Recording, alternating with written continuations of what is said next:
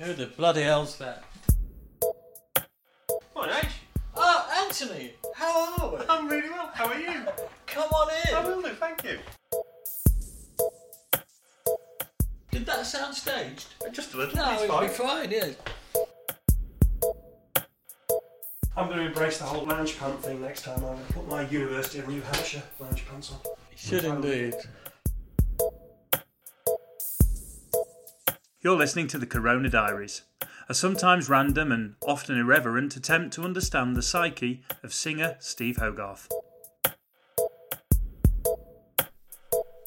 I am recording. Uh, yeah, I've st- I'm a professional. Oh, yeah, I see. I I'm, even recorded turning the washer off. I'm on the other side of the world. So there's one half of that. The first first three minutes is just you talking. right, let's press record on Zoom. Recording in progress. Recording in oh, progress. Well, we might as well start then, haven't we? Yes, hello. Oh, right. Well, hang on then. Let's let's let's do me thing. oh, I got. No, wait, hang on. I've hang on. just can I, I've got an unexpected cough has come on. Now. Oh, just now. This is just now. You- this minute. You you say hello and then I'll. You'll tell me about the explain. cough. All right. Hello and welcome to chapter 154 of the Corona Diaries. Oh, an unexpected cough Arse. came on. okay.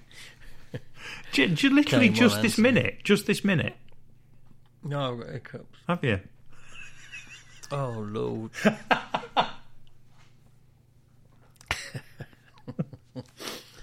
I have an unexpected. In fact, the, we we the bloke over the fence.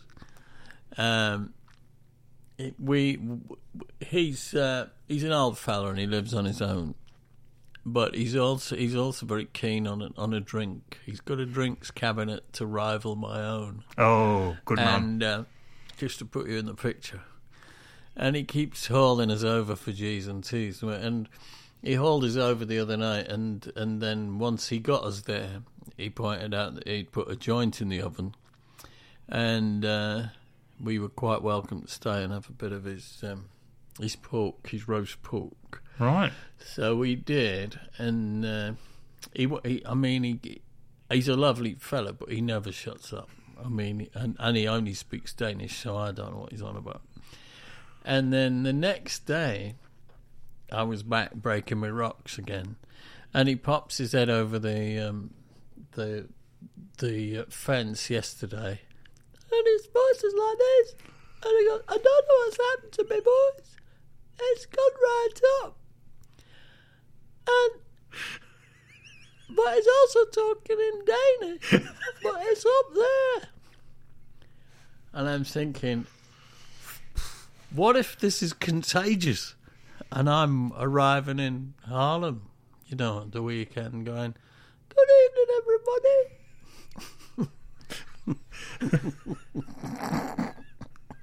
Hello, something's happened to my voice. It's the helium So- gig. And right on cue, I've something started, Right. but I think that might just be this gin that I'm drinking. Man, it is is gin. I don't know if there's something in it. Maybe I should leave it. Oh, don't leave the gin. Don't. No, I know. I know. It's French gin. It's called Nouaison gin, and it's matured in cognac barrels. Oh, yes. Oh, that's So going to it's a work. sort of darker thing, Mm. which is a bit interesting. Mm. Um, but um, it, it gives you a frog in the throat. I, when you just said, Did you, oh, did you I'll- see I'll- what I did there? Ant? Yeah, No, I I no, saw- yeah. Go with it. Yeah, no, no, it was it was very good. Go, do, do it again. Do it again because actually I didn't I didn't give it enough. Let's do it. Let's do that again. Go on. But unfortunately, being French, it gives you a frog in your throat. Oh, that's classic. That wasn't as funny. No, it wasn't. Maybe we could edit the Timing. two It's together. all about timing, isn't it? Maybe we shouldn't do it a third time. I find timing's all about comedy. Mm.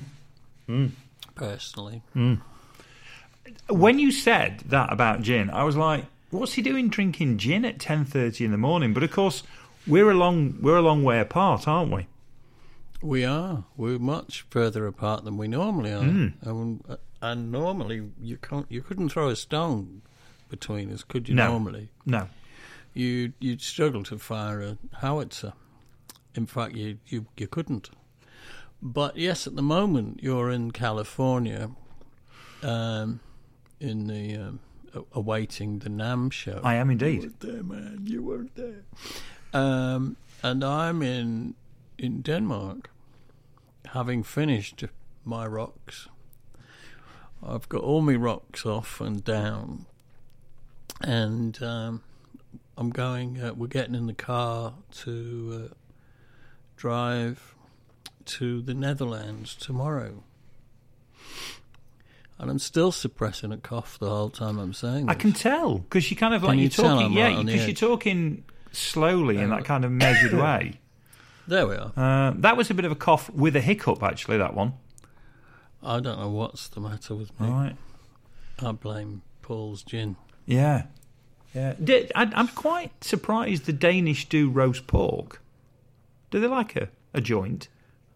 Danish Danish bacon, man. It's a it's a pig nation. It's just the whole roast pork thing, like the whole Sunday tea thing. I didn't, I didn't, I don't, well, I don't know why I didn't think that was a thing. No, they'll do that, and they'll do like a pork loin, and they quite like lamb as well. Sorry to all the veggies out there, going a delicate shade of green as I trot all this out, but they uh, they do.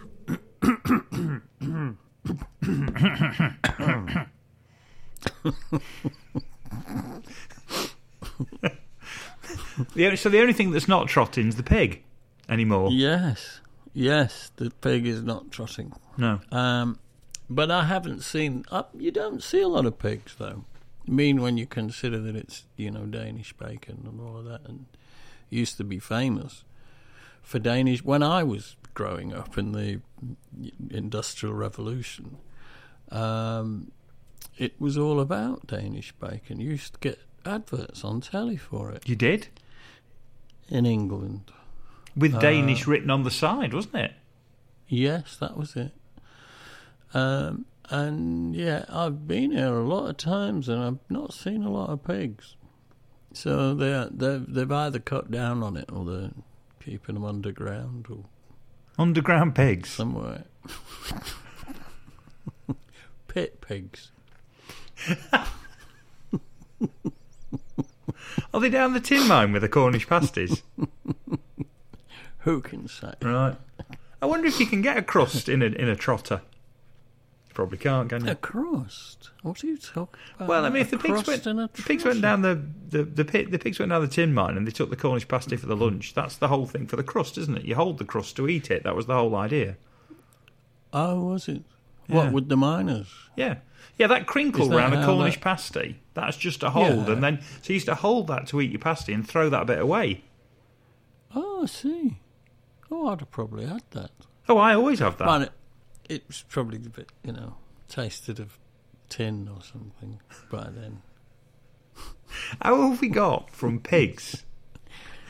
This crust's a bit tinny. Where have you had it?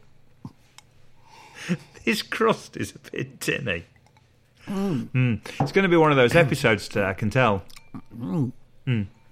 So, I haven't really are you had ready? drink yet. Are you ready? Are you Oh. ready for this week? No, no, absolutely not. Um, I don't know. I'm quietly panicking, Yep. but because I don't have access here to a piano, so I can't kind of tiddle through any of the tunes just to refresh my memory. I don't have access to a guitar, so I can't tiddle through my power chords. Um, but I never remember them anyway. Um, and and so I mean the the, the provide provided they don't sound like that. The singing should be all right. if this cough goes away, this tickly cough. Why haven't you got a guitar there? I don't know. You ought to have a guitar there, didn't you? Yeah, but I don't have any cheap rubbish guitars, and I wouldn't want to leave one of my proper, Proper ones ones around here, in case some, you know, inmate. What do they call them when they? Um, what do they call them when they rent your place? Inmate's not the word, is it? Inmate's not the Uh, word. No. Client. Client will do. Client. Tenant. tenant. In case some tenant ran off with, you know, with, with your Fender. guitar. Have you not got one of those cupboards like in? You know when you Oh, rent a cottage and there's always a cupboard that's locked, Mm. and you assume that's where the gimp gear is or what have you. Yeah. Well, Miles Copeland had one of them at Marouatte, and we were convinced the Dead Sea Scrolls were in it. Um, Have you have you not got one? we never what a There. Dead Sea Scroll. No, a Oh, here. Oh, we've got a thing up in the air. Yeah, but the doors are really sticky. Um, it's got those slidey doors, you know, that run in in like In runners? um, no, not in runners. Just those hardboard ones Right. that you used to have in the '60s that run inside a sort of a a, a slit in the wood, and they always jam. They're just an absolute nightmare. Um, we've got a bit of that, um, i- into which has been crammed. I don't know, whatever Lynetta has, 50 duvets and- and a load of Christmas decorations. So no room for a guitar then. 40 tablecloths and 270 napkins. Well, to be fair, if you've got forty tablecloths, you do need two hundred and seventy napkins. She sets great store by a napkin. Her mother was just the same. Right. No doilies. No, I d- there might be one kicking about, but th- no, not not not a lot of doilies in evidence. Right.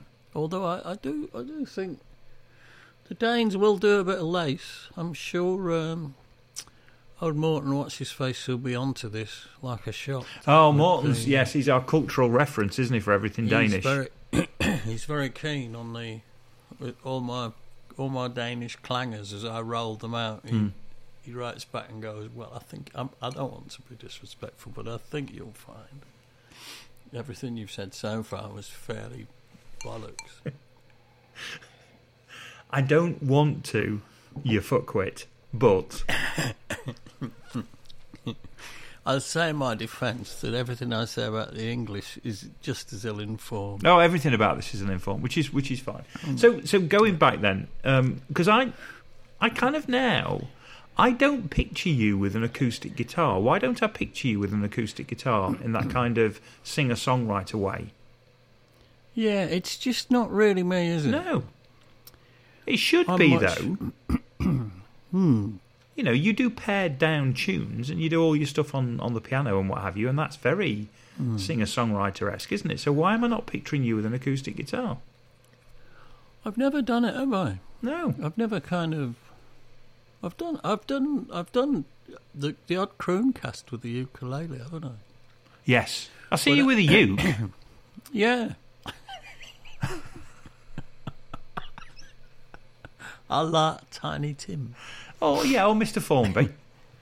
Oh yes, Um, yes. You know, but but never with an acoustic one. And, but I, I feel I should now. I feel we need to place an acoustic guitar in your hand. I think we need a Steve a Steve H acoustic album.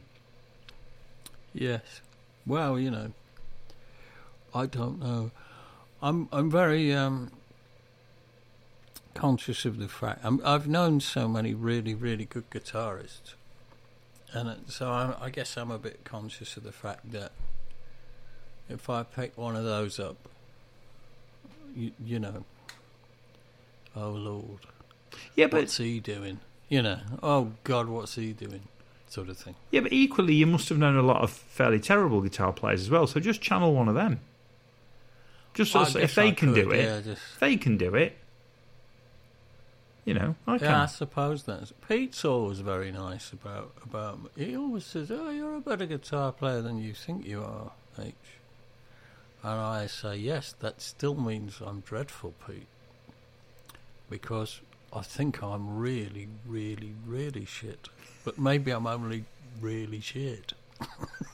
Are we in the margins here? I think you're a better guitarist than you think you are, he says. Hmm. And I say, I think I might be, Pete. Now, Pete's quite a good uh, acoustic guitar player. I seem to recall. Oh, yeah. oh he's, a, he's a consummate musician. Yeah. Get a tune out of anything, Yeah. Pete. You get a tune out of a goat. Did you get a tune He out of a would- goat? He would instinctively know which hole to blow in Right. I think we'll leave that one. and which bits to press. I think we should leave that one because we've already the the hmm. whole animal rights crowd aren't happy with us anyway, are they? Already. I shouldn't imagine. no, so we perhaps Generally, perhaps no. ought to leave that bit out. Though on the on the subject of animals, I went for a run this morning, and when I came back from the run, as I often do when I'm in California, I jumped in the pool. Right, Right. and when I jumped in the nice. pool, the two ducks that were swimming in the pool jumped out. There was ducks in the pool. There were ducks in the pool. What, like chlorinated water? Yeah. With a duck on it? Yeah, Oh. You see, that's the Californian ducks for you. They're so used to it. You know what I mean? They probably rub a bit of factor 32 on as well before they get in. That that duck. That's a duck factory. It must be because everybody else has thirty, but the ducks have thirty-two, don't they? Have you seen my Ray-Ban? Have you seen my Ray-Ban? Where's my FP, SPF thirty-two? It's over there. On the table next to that pina colada and your Ray-Ban. and your copy of Heat. I bet a duck would really struggle with the magazine. Do you think? Yeah. Quite wide, aren't they? Duck, ducks haven't got much of a span at all. Can you tell I've had no sleep? Yes. Can you tell I'm sleep deprived? Um, on the on the subject of touring, and, and we'll get to your roots in a minute because your roots are absolutely legendary. Start on me, Ruth. legendary this morning, or this evening for you. That's so you've got a bit of that Dickie Davies thing going on, haven't you, today? Absolutely fantastic. That they do need doing before Thursday. We- Look, just just leave them out. There. Oh, they're fine now. Yeah, but you've made They're yourself not, are they? you've made yourself a little teenage grunge now. um, but we'll, Yeah. we'll come. In, in fact, will you get a chance to get your roots done between now and? Phil Oakey. Phil Oakey, the bus pass years. Mm. Um, yeah, I'll, I'll, something will happen. All right. I'll think uh, I will remedy myself in so many ways before I walk on stage. Have you got a little touch-up option? Oh Christ, yes. Right. With a toothbrush or something. a little bit of boot polish or something. I don't, I don't know what the touch up option is. Sharpie. Yeah, that'd do it. to be fair, that'd do it. Bearing in mind the diary today is all about you getting burning, getting hair gel and burning your eyes. Oh yeah, that's happened a number of times in my life, It will do if you put Sharpie in your hair. but it's never been so bad as that day No. in New York. I had. I didn't even put it in the diary because, I, uh, for whatever reason, maybe I'd forgotten it. But I, I had a vasal vagal reaction. Dr. Burns, which is hysterical in itself, isn't it? You couldn't make that up, could you? Dr. Burns, the um, shabby looking little Jewish genius, uh, I mean, nothing short of a magician. Um, what was I going? Oh, yes, he told me you've had a vasal vagal reaction. And I said, Oh, what, what is that? And he said, That can happen when you're in severe pain in a region of your body which is very close to your brain. Because it's so close you go you can go completely out of whack. Um, and that's what's happened to you. And that's why I felt so god awful and I was fainting and falling over and everything. Um, I was having some kind of you know brain crisis that's not funny is it but I'm laughing No, it's just, Um, it's, it's more astonishing that it's only happened the once. Well, I've had a few brain crises, but I haven't had a vasal vagal reaction No. until that day. And he, I said, a what? A what? A nasal what? He went, no, a vasal vagal reaction. He said, you, you need to, you could read about that. He said, it's all in the, it's all in my book. I thought, oh well, don't hold your breath before I wade through that, mate. Um, but um, everything he said would happen happened. It was amazing. Hmm. It was properly properly biblical what he did to me. He, I mean, I was in an utter. St- I, was, I felt like I should be going to hospital when they wheeled me into his little. Well, they didn't wheel me, and I just sort of staggered up a flight of stairs with Eric under under my armpit to, keep me upright, and and skipped out like a bunny, wondering where the club was. You know, hmm. shall we go out? Hmm. Um, inside five ten minutes, it was amazing. Hmm. Well, we'll come to that. I mean, because the, the the diaries. I've and actually, do you know what? Because I've not read the diary because I've not brought the diary with me.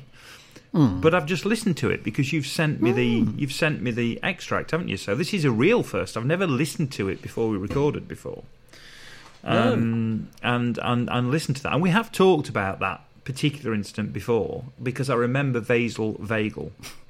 Um, And the other bloke who put the shot in my bum. yes, Yeah. Yeah, so I do I do remember that. But the the, the bit I was going to talk about was um, so I I need to go to Walmart and get some hair gel, right? Because Yes. a particular hair gel I like you can only get over here.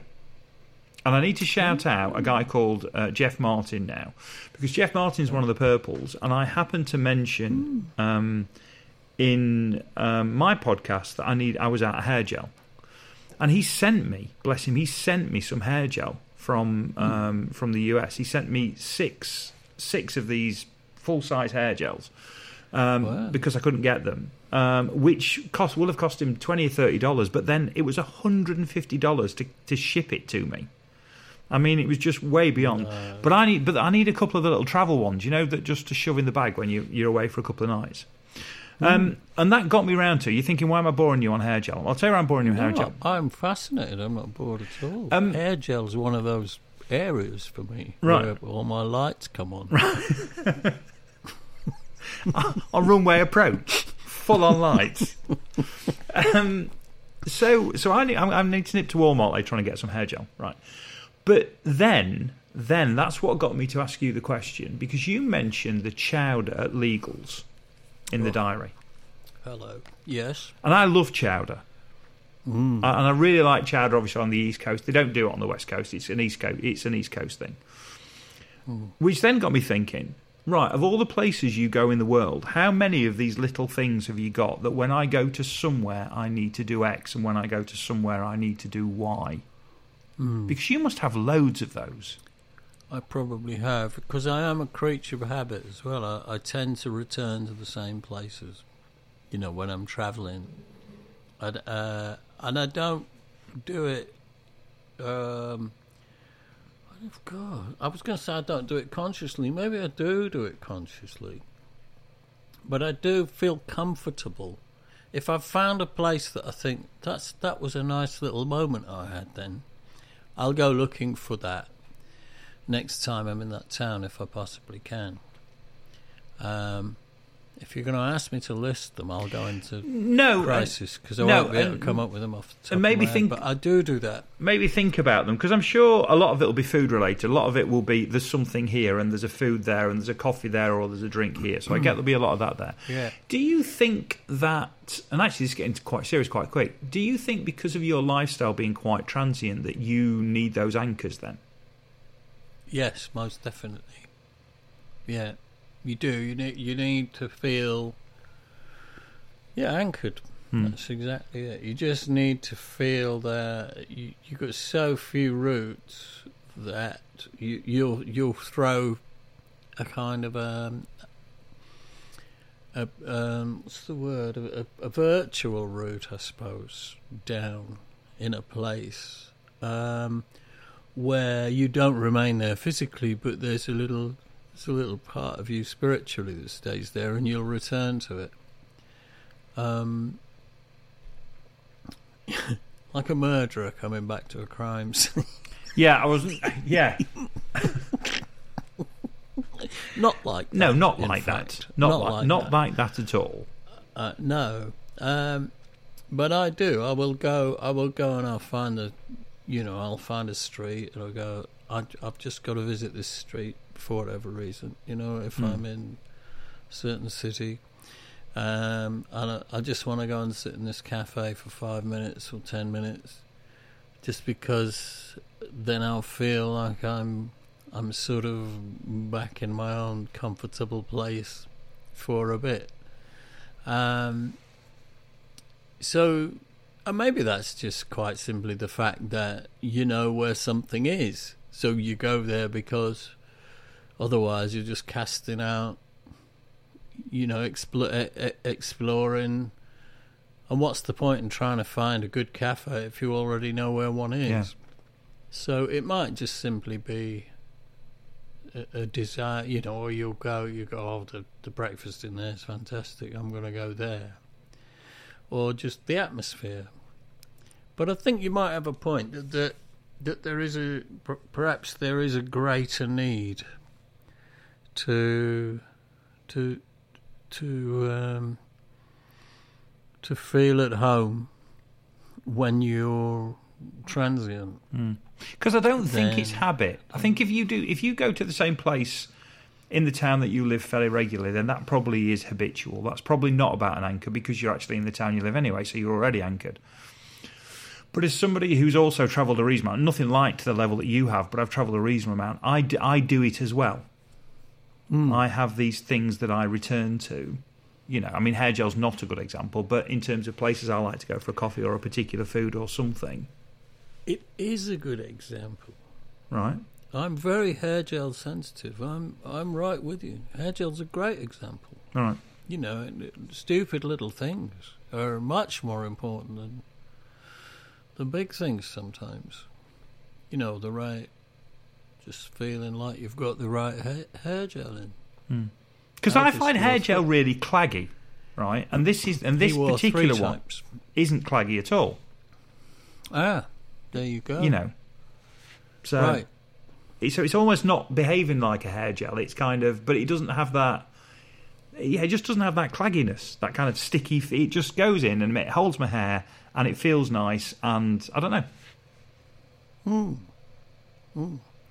I had a similar thing happen in Montreal last time I was there because I, I thought it'd be really smart. I was, I was similar deal hair product. I was trying to get hold of some what the hell's it called, Label M or something. I can't remember what it's called, but it was something that that the hair salon in Brackley, in my local town, used to do, and then I went there and it closed down, so I couldn't get it. So I went on eBay and I went online looking for it, and I found somebody who'd got some, and they'd got like four or five going cheap. But they were in, she was in Cleveland or somewhere in Ohio. And I thought, oh, that's a shame. And I thought, wait, I'm going to Montreal. So I bought them. And asked if she'd mind awfully shipping them to Montreal. There was plenty of time to get them there. And she was really nice, this girl. And she said, Yeah, of course I will. And then she found out I was a musician. She said, Oh, you're in a band and blah, blah, blah. blah. Yeah, yeah, I'm in a band. And, uh, oh, well. Yeah. And we, we, we swapped all of these messages. And in the end, she sent them by, via bloody some shit courier. Um, I better not name them because I don't want to be putting someone down if it wasn't them. I can't remember who it was, but I've got a sneaking feeling it was UPS. And, Better not uh, name them, but it was UPS. I'll, I'll go for one that can properly sue me. yeah, yeah, Yeah. might as well. Yeah. and they sent it. And uh, off it went. And of course, I rock up in Montreal, you know, the first thing I say is hello. hello, welcome. Hello, sir. Welcome back to Montreal. I go, oh, lovely to be here, darling. It has my hair product turned up. And he goes, what? and um, to cut a long story short, um, they'd been impounded by customs at the border because they'd gone from America to Canada, Canada. And I ended up paying a small fortune for these bloody things. I think they wanted hundred and fifty dollars or something insane for them, and they'd only cost they'd only cost twenty dollars. Uh, so then I had to pay the bloody. By then I was I was um, fixated on having these products in time for the show. So no amount of money was putting me off. So um, I paid the money, and then they never turned up. Oh, And then we did, and then we did the gigs and all of this, and I kept going online, and you know, oh, would you care to click on the tracking button, sir? As they always say, you know, like, and you click on it, and it goes, well, we don't know where they are.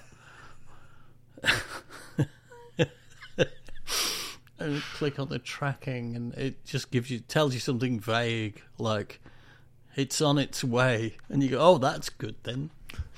so they're still um, out there in some form of hair product loop. No, because the day we flew back, we were all sitting outside this hotel, having checked out. We were sitting out in the street when the bellboy runs out, and we're just about to get into a cab, go to the airport. The bellboy runs out and he goes, "I've got a package for you, sir." Oh, hallelujah! And it was my hair products. So then, of course, I'd, I'd got to take them home. Uh, I never, never got to wear them for the show, but I did. I, I did end up with them, but um, they were extremely expensive. So, massive respect to Jeff for uh, for putting himself through that expense, whereas if an idiot like me w- would would pay for it themselves. Yeah. Let's let's go to the diary. Let's go to the diary on that. And the only thing on the back of hair I'm going to say before we go, and I don't know if you've heard this, with all the stuff. Oh, by the way, I'm just going to say Trump, Trump, Trump, and leave it there. Just, just anyway, leave that there. That will, in the fullness of time, purples, you'll understand what that means. But for the moment, it's a, an oblique reference. But we're gonna have to find a good time to drop. yeah, we need a good time to Yeah. drop that. But um, on the subject of Donald, the Donald, mm. with all the toing and froing and what have you, I found out last last week that since obviously he's not the president now, when he travels on his private jet, and he obviously jumped to New York and then jumped back to Mar-a-Lago last week when he was arrested, that hmm. private jet is called Air Force One. Hair Force. Air One. Force One. That's what it's been nicknamed. Isn't that brilliant? Air Force One. What by him? or I by don't think by him, piss out of but I'm sure he probably likes it. Hair Force. Air Force One. Hmm. Hmm. Right, diary. Flying pig. Um, yes. Yes, let's go to diary.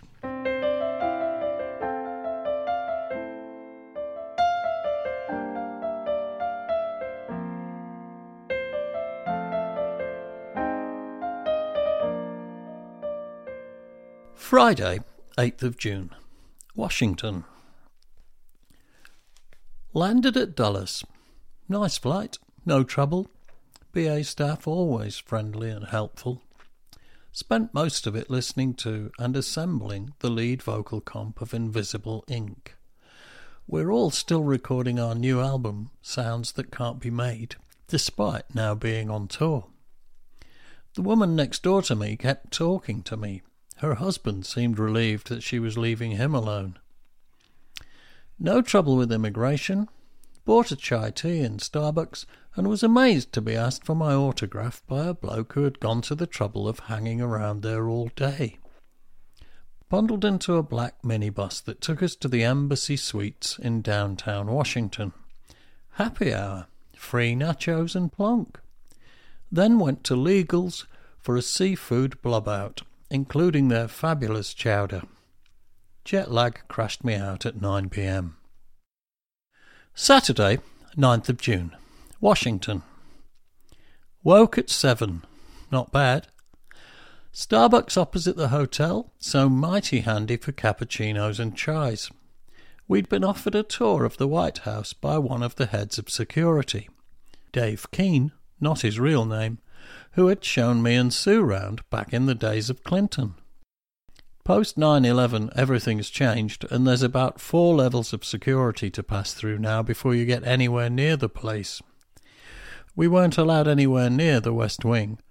Last time I had actually poked my head into the Oval Office, but had a look round the staterooms, which I hadn't seen last time, so that kind of completed things for me.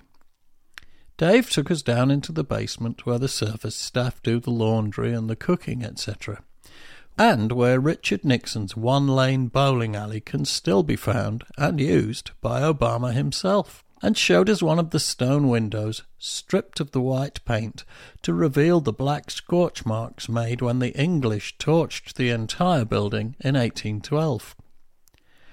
Later went to the Smithsonian Museum of Air and Space and marvelled at the tininess of the X 15 plane and the command module of Apollo 11 both unbelievably small. I think Neil Armstrong is a good deal crazier than he ever made out. I mentioned this to his son Rick, who confessed to telling the old man, which I'm told made him chuckle. Returned to the hotel and worked some more on the vocal comps. Nervous about my chest, which feels tight, and my voice, which seems to be affected. Sunday, the 10th of June. Washington 9:30 Club. Gig day. Eric and Wendy took me to the gig sound check. Had a couple of hours to spare, so asked Eric if he was up for taking me to the other museum of air and space out by Dulles Airport. Inside, there's the Discovery space shuttle. Totally amazing up close. Looks like it's all stuck together with gaffer tape and polystyrene. Truly peculiar and amazing. It just doesn't look like it would fly in air, but those astronauts managed to seemingly effortlessly glide the thing down to Earth. I'm lost in admiration for their skill and guts.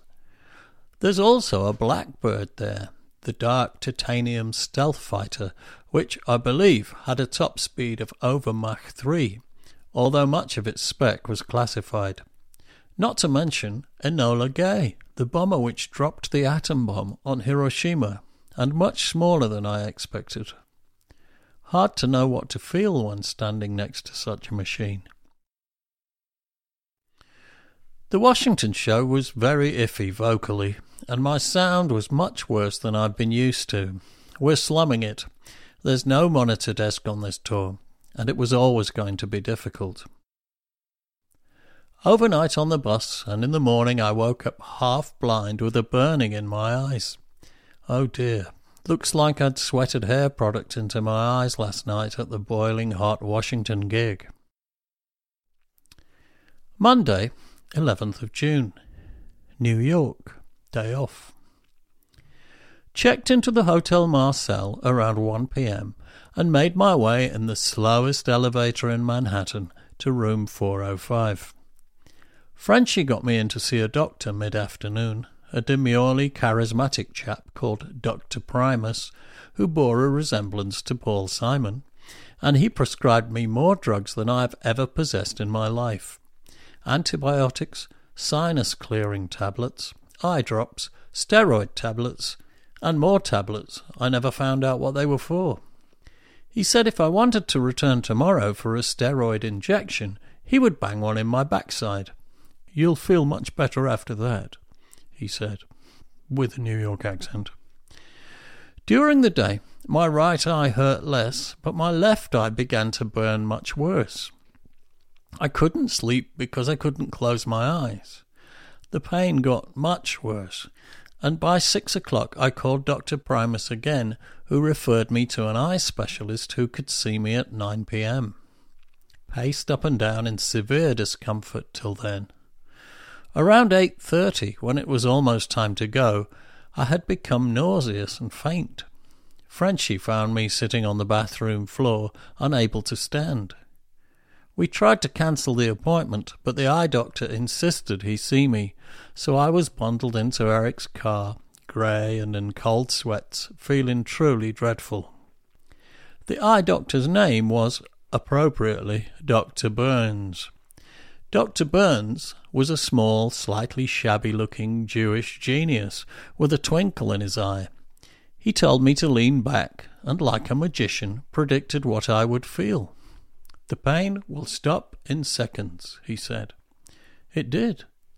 And in five minutes you're going to feel much better. Sure enough, the nausea and general awfulness began to lift, and I soon felt not at all bad. Wow!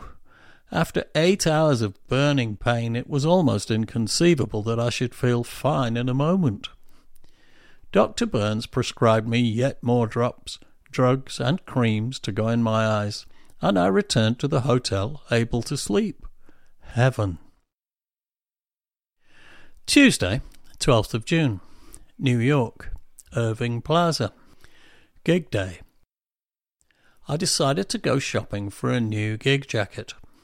I'd emailed Jason Hart. I figured that being a gay New Yorker, he'd know exactly where I should go shopping for a cool jacket. Turns out he couldn't help. Oh, I have absolutely no style at all, he replied.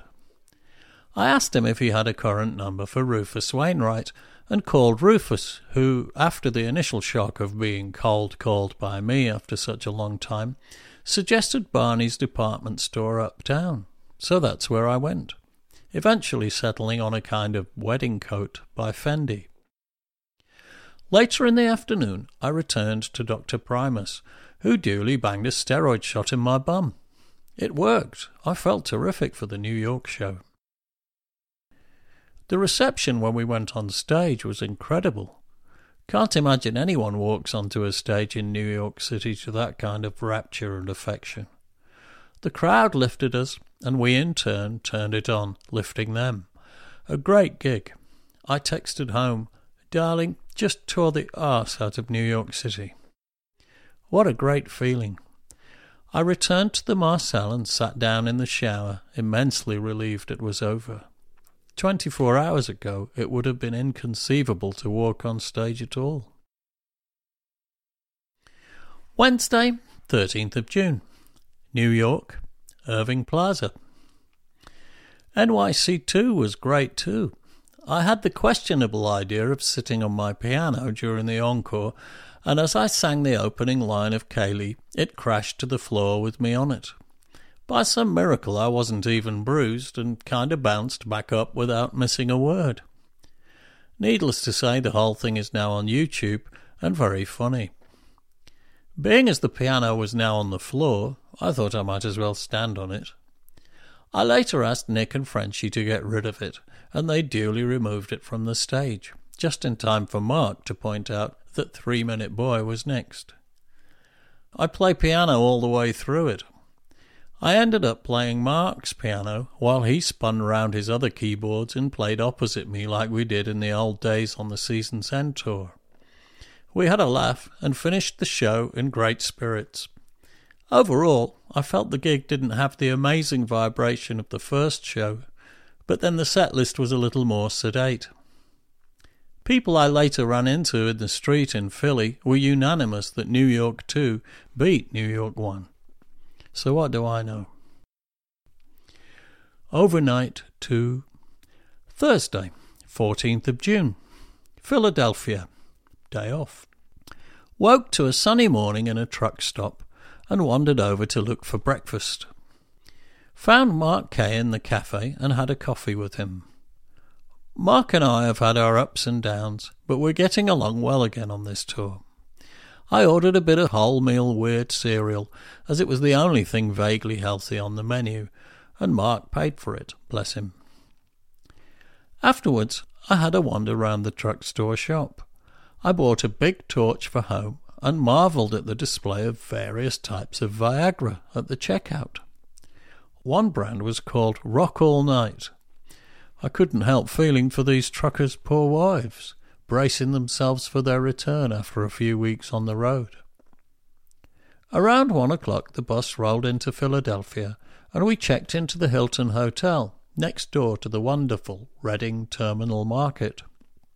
Dropped bags and went walkabout walked through the fabulous market, which blazes brightly coloured neons above the bustle of food stalls, meat, fish, cafes, craft stalls, second-hand books, cookies, huge vegetable stalls piled high with green leaves of every type. I ordered a Philly cheesesteak, which you have to, and watched America go by for a while. I later found an excellent coffee stall and a cafe bar which was showing the Euro 2012 footy first round games, so I ordered a beer and settled down for an hour before returning to the hotel for more vocal compiling. I later watched a movie, something I'll never do, The Curious Case of Benjamin Button. Very moving, beautifully directed and wonderfully acted by Brad Pitt and the incredibly gifted Cate Blanchett. It somehow made me very homesick, and I cried like a baby.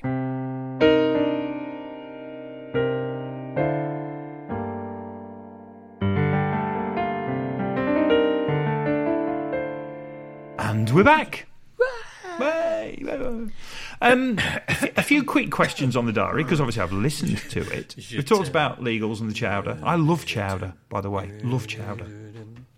Yeah, I do. Great hangover cure. Oh, oh. I mean, it, it's Nothing got to be terrible better. for you because it's just butter and cream, isn't it? Is it? Oh, and and seafood fish. and bits Yeah. of yeah, fantastic. Oh, love it. Um, so we've mentioned that, but in other things that came to mind when we were talking, s- somebody hung about at the airport to get your autograph. Yeah, yeah, in Starbucks, in in Washington. Does that happen often? Yeah, Does it? um, yeah. I mean, the- you'll get the- recognised a lot. I get, I get that. but somebody actually coming to the airport to get your autograph. It's usually got something to do with Rothers. He he usually has, you know, people on Facebook or whatever that meet him off the plane um, and whisk him away. Oh, Is he a bit infirm? Is he infirm? Yes. No, they whisk him away to, to excellent restaurants. You know, he usually has somebody already waiting um, in arrivals. And, and then they're usually in. Um, I mean, I, I don't think he'd mind me saying this. Well, it's the truth. It's a bit late they're, us- they're usually in tribute bands. You know, there's all these Marillion tribute bands around the world. And um, he's he's usually in touch with them all over Facebook, which is kind of nice, really, because they're they're uh, they're obviously it's obviously a big deal for them to be anywhere near a band that they're in a tribute band of. Uh, I get that, um, and so Steve kind of reaches out to them, and then he'll go and play in a he'll go and play in a pub or a bar with them, and he'll get up and you know and do a solo for them, which is you know sweet, That's really nice. really, it is sweet. Um, and they'll usually buy him a sumptuous dinner. to- by way of thanks, and they'll usually um, they seem to turn up at airports, and you go, "Oh, are all these people?" And they'll go, "Oh, it's the such and such tribute band. I've, I've said I'll play with them tonight," and we'll all go, "Oh." And the next thing, he's gone, and we're all standing waiting in a line for some goat bus or other, and he's off. Uh, in somebody's beamer, in somebody's beamer, yeah. Yeah. See, uh, um, but that's that's Rothers. But I don't know if this was Rothers related. That sometimes happens though. But I've, I've, you know, we've been to places like, you know, Santiago, Chile, and got off the plane, and there's been people waiting in arrivals for us, and they've hmm. found out which plane we're on.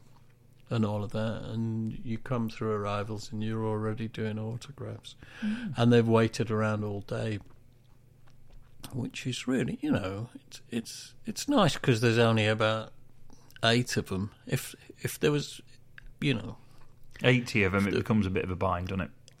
it would be a bind if you know if it was a small riot. Mm. You know, but that did happen once in Caracas. We were all we were getting our suitcases off the off the conveyor, and there was a riot going on in the street. We're thinking, shit, what's going on in the street? There's a riot going on, but it was it was for us. we go, what the hell's going on out there? I love that. Unrest. There's unrest going on in the street.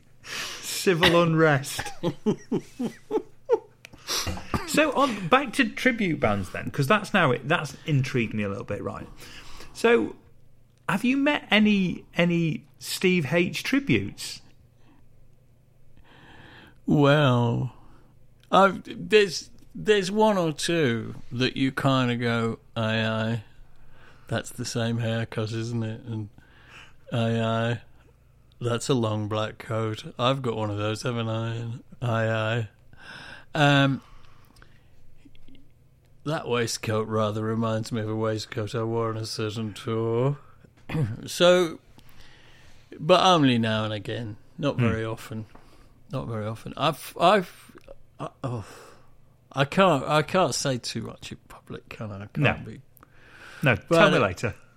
It makes me feel a bit, ooh, you know, I don't know. Um, on the one hand, it makes me feel a bit, ooh, but on the other hand, I think, well, so I'm torn between the, hang on a minute, and the, oh, that's quite nice.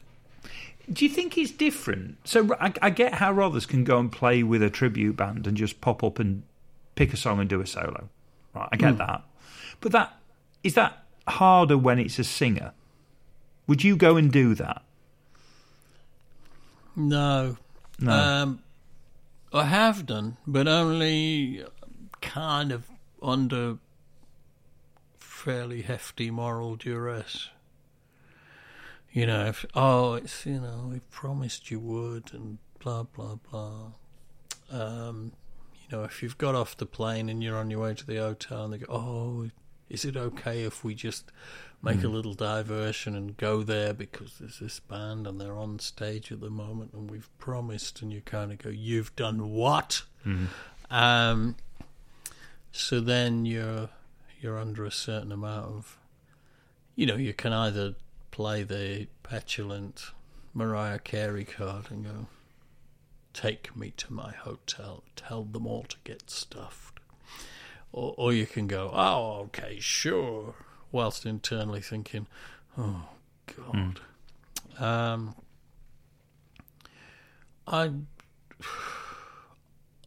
I mean, even in the local pub, um, there's a band on on a Sunday night, and I can't go because whenever I go, they call me up and say, "Oh, do you want to come up and do a song?" And I can't go. No, I'm far too famous for that. I can't do that. So I go, yeah, sure. Oh, fucking hell. yeah, yeah. Um, and we always end up doing the same one. We always end up doing I Saw Her Standing There because it's the only song they know that I know. Um, and it's that, well, here's Steve H for I Saw Her Standing There one more time. So I stopped going because uh, I didn't really want to. I don't feel the need at No. all. And and to be fair, you popped out for a light ale and a bag of scratchings, haven't you? I mean, it's not what you've popped out for. No. And if, you know, if they were knocking some really heavy duty Radiohead track off Yeah, and they said, Do you want to get up and sing this? I'd go, Yeah. or a bit of Bowie or uh, whatever. Do you know what I mean? If it was if it was the right song at the right moment, I'd be totally up for it. yeah, But more often than not, I mean, that's what was great with the old Rocky Oki at um, at Port Zélande, because Phil Brown knows this band. I can't remember what they're called, but they do this. So the, they have this ro- Rocky Oki thing, and they're a real band, but they're like a, a karaoke band, and you and they've got um, a repertoire of hundreds. I don't know, hundreds of Yeah. songs that they play really well. You know, and the guitarist's got all the sounds down and everything. I mean, they're a, they're a shit hot band. And so to get up and do a song with them is an absolute joy because you just call a song and they've got it down Yeah. already, and off you go.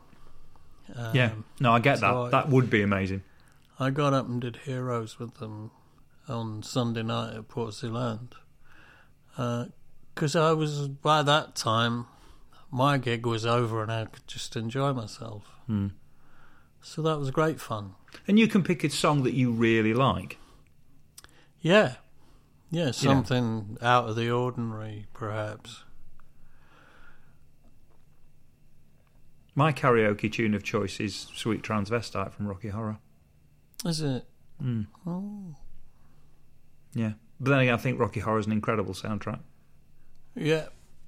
Yeah, I went there once in, in London when Tim Curry was doing the thing Ooh, ooh, he was amazing in that. back in the day, yeah. He was amazing. Well, he's a in that. pretty amazing person. oh, he's, he's, stop, he's isn't he? yeah. He's, Yeah. he's got a great face. Oh, he's got an incredible face. Yeah. Um, one last thing while we finish off, because there's a few things from the diary I could have asked. And we could have talked about the space shuttle, and maybe we will in the future. And we could have talked about Enola Gay, maybe we will in the future. And we'd obviously we've talked about the eye doctor a bit before. And the phrase "just tore the arse out of New York City" was a great phrase, and that might actually just have to be the title for the episode because I think it's just a brilliant phrase, even, even though we're not going to talk about it. The bit that I was brought back to, right, and it's a throwaway. It's one of your throwaways, and yet you knew I'd pick up on it. You went out in Philly to hmm. buy a big torch. When did you turn into Alan Partridge? I needed a big torch for home, he says. Did I? Well, Yeah. I don't know. Uh, what else did I buy? It wasn't just a big torch, was it? That's just what you said. I Was went it? out to get a big torch. We needed a big torch for home. And I just, I just, I just, oh my god, he's gone Alan Partridge. He's got some leather driving gloves and the whole nine yards. Uh, yeah, well, uh, d- d- the Americans will do a better big torch than the Brits. Do you know what I mean? They do macho shit. If you, if And Philly's a- probably a macho town for shit like that, isn't it? Yeah, yeah, yeah. Because I mean, well, as I said, we I had breakfast in this truck stop before we went into town, and there, were, you know, it was a nice breakfast, a truck stop breakfast, and then then you walk through the shop to get out. And his shop was just full of that kind of stuff, you know, stuff that truckers want, reflective triangles and um, big torches Big torches. and uh, you know, and then steel toe cap boots, and then, and then you get to you get to the um, the cash registers, you know, the checkout, and you can't mow for Viagra. And it's just 47 different kinds of Viagra on the checkout. And you just think, what, these poor, poor women who are married to these truckers who are away for like, I don't know how many weeks in their trucks and then come home with these sort of 72 hour hard ons. You know, and all of this. With the big torch and the luminous triangle. bulging, bulging with the agra from from from every bulgeable place. Temples pulsating. Honey, I'm home. Looking a bit like Jack Nicholson.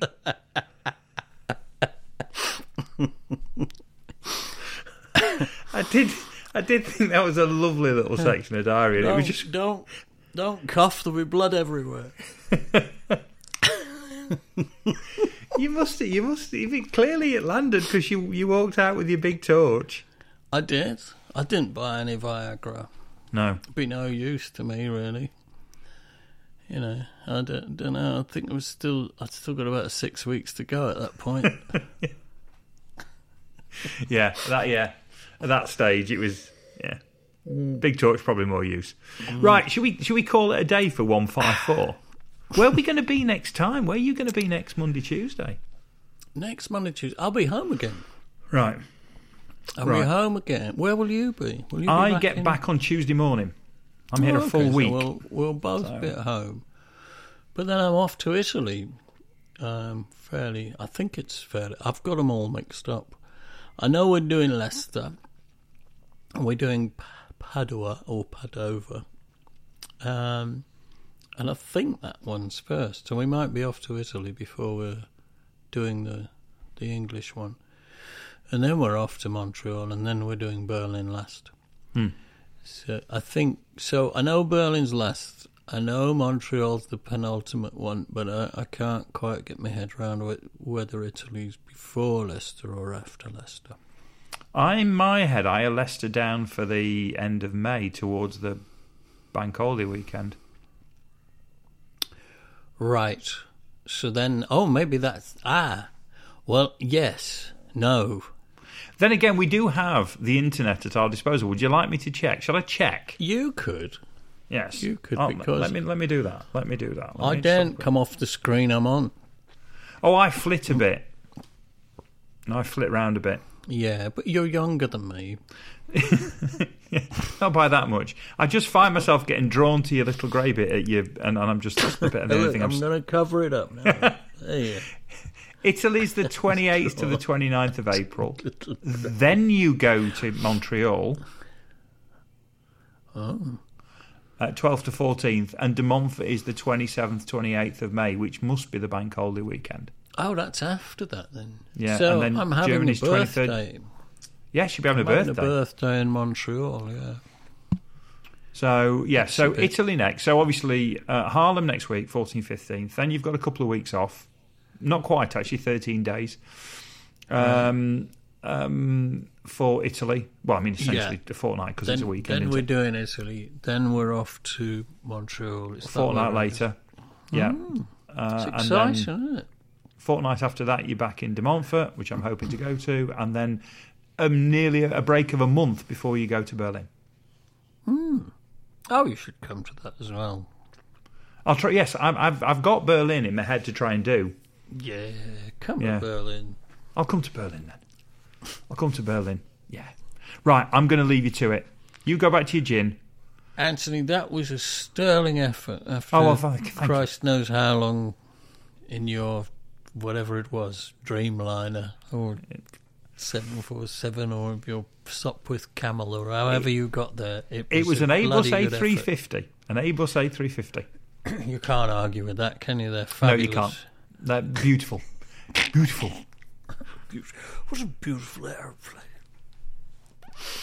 Right, go and lie down or will do. stand up, what, whatever you, whichever thing I'll do- is going to go. I'll do both go at the same best. time. You go and stand up, and I'll go and lie down, and we'll see see you very soon.